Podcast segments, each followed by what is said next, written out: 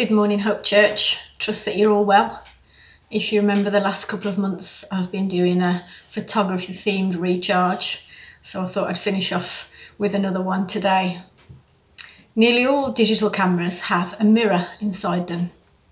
The mirror is hidden away inside the camera, but it's an essential part of creating the image for the photograph.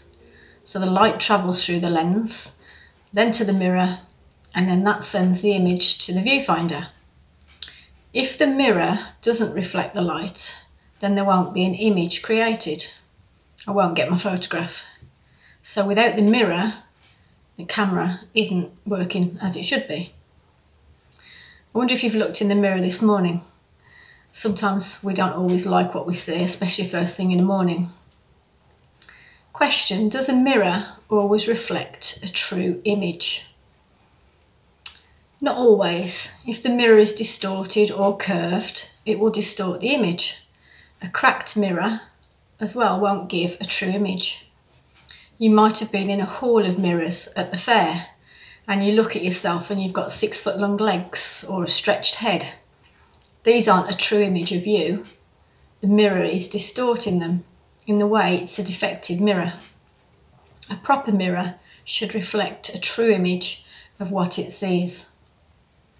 When we are showing others the image of Jesus in us, we're becoming a mirror of Jesus. We all know what a mirror is. We've probably looked in one today. And 2 Corinthians 3:18 says, "But we all with unveiled face, beholding as in a mirror the glory of the Lord, are being transformed into the same image from glory to glory, just as by the Spirit of the Lord." I wonder today, do you want to be the mirror of Jesus? When people look at you, do they see the image of Jesus reflected back?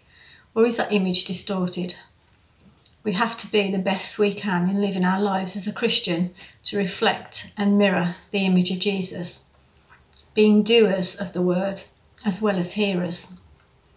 James 1 verses 22 to 25 tells us, But be doers of the word and not hearers only, deceiving yourselves.